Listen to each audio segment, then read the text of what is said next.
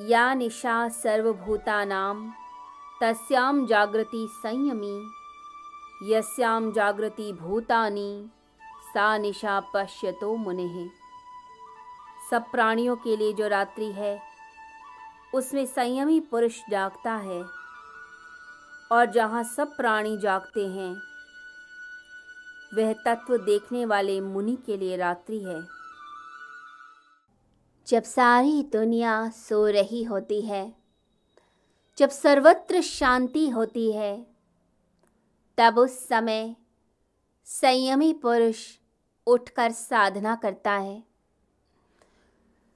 जो संसारी लोग हैं, जो भोगों को भोगना चाहते हैं, वो तो चार बजे तक भी सोने नहीं जाते। रात में भी थिएटर जाएँगे। सोते भी लेट हैं, पार्टी करते हैं। उनकी नींद तो शुरू होती है चार बजे के बाद।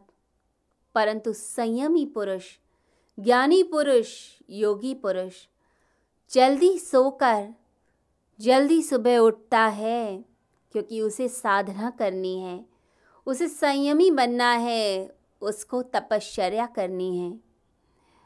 तो जो लोगों के लिए रात है, वे ज्ञानियों के लिए दिन है। तो ज्ञानी जागता है, जागकर तपश्चर्या करता है। ज्ञानी, उसकी दृष्टि ही अलग होती है संसार को देखने की। जीवन का मूल्यांकन अलग होता है। जिस चीज़ के लिए संसारी लोग सोए होते हैं, उस चीज़ के लिए वो जागा होता है। और जिस चीज़ के लिए संसारी लोग सो जाते हैं, संयमी पुरुष उस चीज़ के लिए अपने जीवन को लगाने लगता है।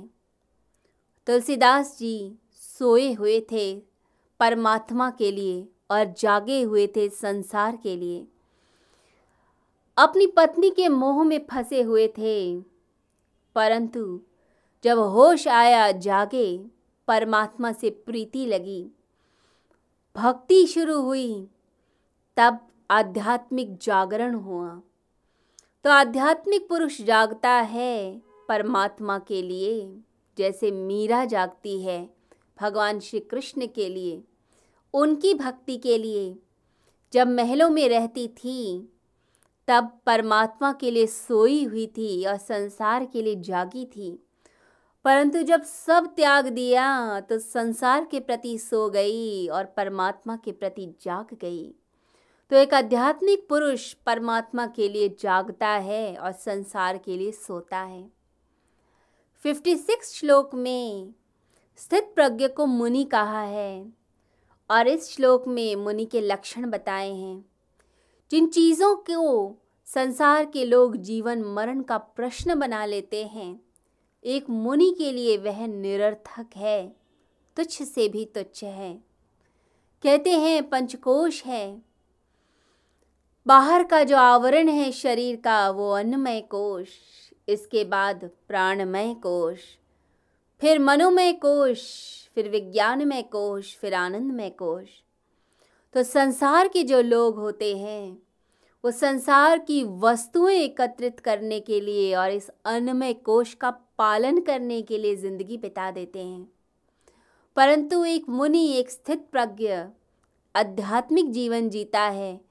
जिस जीवन को संसारी लोग रूखा मानते हैं, जिसे बेकार समझते हैं, अर्थहीन समझते हैं, उस जीवन के प्रति एक मुनि जागा हुआ होता है। संसारी लोग इस अन्नमय कोश में शरीर में जीते हैं। इसी को ही सब कुछ मानते हैं, खाते पीते मौज करते हैं।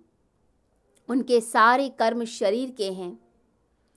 परंतु जीवात्मा जब इन सब लेयर्स से ऊपर उठकर जीती है, जब अन्नमय कोश प्राणमय कोश मनोमय विज्ञान में आनंदमय कोश से परे अपने निज स्वरूप में अवस्थित रहती है, स्थित रहती है। तब वह जागती है अपनी आत्मा के प्रति और सो जाती है इस शरीर के प्रति। तो ऐसा मनुष्य कर्म करता है। ऐसा नहीं कि कर्महीन हो गया। कर्म करता है, परंतु उसके कर्म आत्म प्रधान होते हैं। आत्मा के गुणों से प्रेरित होकर कर्म करता है, दूसरे के भले के लिए काम करता है, फिर स्वार्थ और अहंकार के लिए कर्म नहीं करता। सिर्फ़ इसलिए नहीं करता कि उसे अपने परिवार का पेट पालना है, वो इसलिए करता है क्योंकि उसका हर कर्म प्रभु को अर्पित है। परिवार के लिए कमाएगा, परंतु वो कमाई भी प्रभु को अर्पित करेगा कि प्रभु, ये सब कुछ तुम्हें ही अर्पित है। वो उसकी भक्ति का साधन बन जाएँगे। वे घर के लोगों का पेट पालेगा, लेकिन यह सोचते हुए कि इन सब में भी परमात्मा का अंश है। मैं परमात्मा की भक्ति करता हूँ, इसीलिए ये कर रहा हूँ। तो कर्म निष्काम कर्म होंगे और प्रभु को अर्पित कर्म होंगे। फिर स्वार्थ और अहंकार से ऊपर उठकर कर्म करेगा, फिर उसका कर्म फूल बनेगा। और सुगंध बनकर खिलेगा और सारे संसार का रक्षण करेगा।